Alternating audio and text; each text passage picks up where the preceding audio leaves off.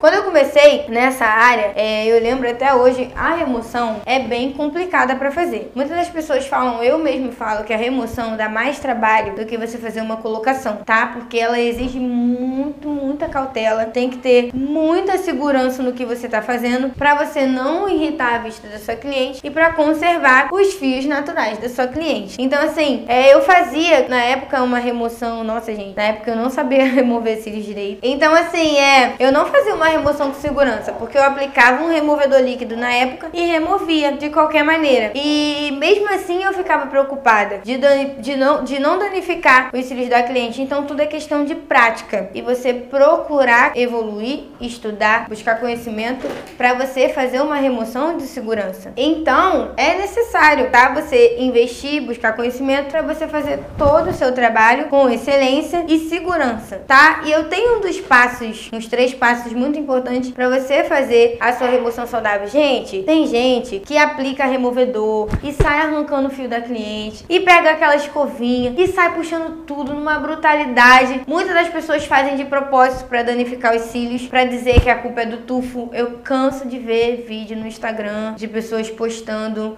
para danificar real, sai puxando de qualquer maneira e pega uma pinça e você vê que a cliente está sentindo uma dor insuportável. Não tem necessidade disso. Isso é o cúmulo do absurdo.